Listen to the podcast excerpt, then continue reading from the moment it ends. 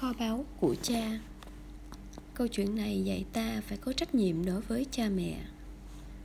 Tay ông Peter run rẩy khi ông thử xỏ kim. Vì tuổi cao, mắt ông đã mờ và thường ông chỉ làm được sau khi cố gắng rất nhiều.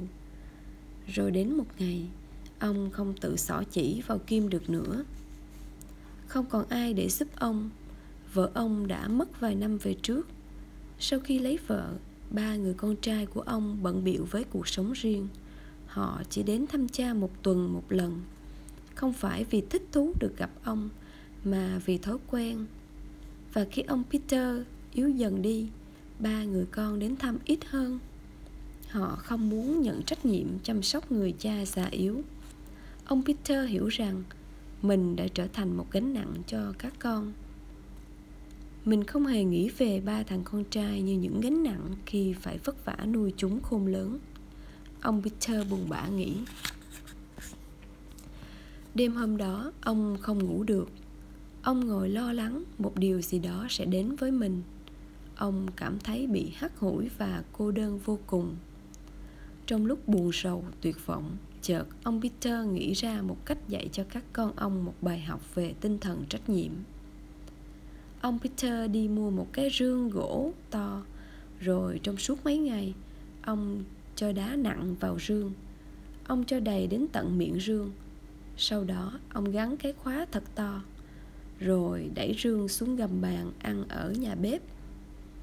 Khi đến thăm cha, con trai để ý thấy rương. Cái ổ khóa to khiến cả ba rất tò mò. Phải chăng đây là một kho báu? Cha ơi, trong rương có gì vậy cha? Người con trai cả hỏi. Ồ, chẳng có gì đâu, ông Peter trả lời. Chỉ vài thứ mà cha để dành suốt mấy năm qua. Người con trai sữa thử đá đá chân vào trong rương. Thật ra anh muốn biết xem rương nặng nhẹ ra sao. Quả thật rương rất nặng. Hay rương chứa vàng thỏi? Người con trai sữa tự hỏi.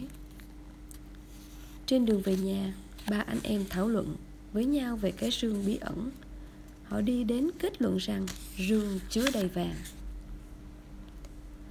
Tin vào điều này khiến ba anh em phấn chấn hẳn lên và thay đổi thái độ với cha mình. Sau khi cha mất, của cải của cha sẽ thuộc về họ. Các con trai của ông Peter quyết định chăm sóc cha. Mỗi tuần một người con trai sẽ sống với cha, nấu cơm và chăm sóc cha. Việc này kéo dài suốt một thời gian dài. Mặc dù ba người con trai thật sự không thích ở bên cha, họ chỉ cảm thấy người cha già là một gánh nặng. Cuối cùng, đến lúc ông già Peter ngã bệnh, thân thể yếu đuối của ông suy sụp. Ông Peter chết đi mà không được các con trai yêu thương. Ba người con trai lục kiếm khắp nhà để tìm chìa khóa rương. Ba anh em rất thèm thuồng muốn kho báu. Họ đã chờ quá lâu. Cuối cùng thì cũng tìm thấy chìa khóa. Tay run rẩy vì kích động. Ba anh em mở rương ra. Ôi, bao nhiêu là đá! Người con trai cả thốt lên. Cha đã chơi xỏ anh em ta. Thật là độc ác. Độc ác à? Ai độc ác? Cha à? Không, cha không độc ác. Người con trai sữa nói.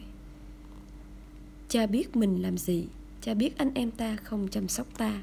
Cha Cha biết anh em ta đã bị quyến rũ bởi ý nghĩ được trở nên giàu có. Người con trai út khóc vì hối hận và xấu hổ. Ta đã làm gì vậy?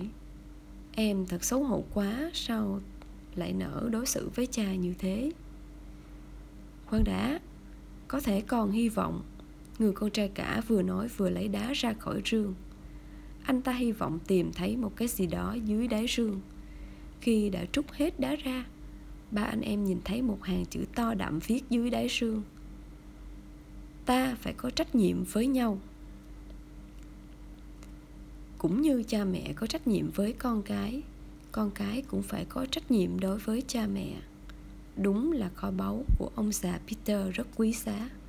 Ông đã dạy cho các con trai một bài học sâu sắc biết bao.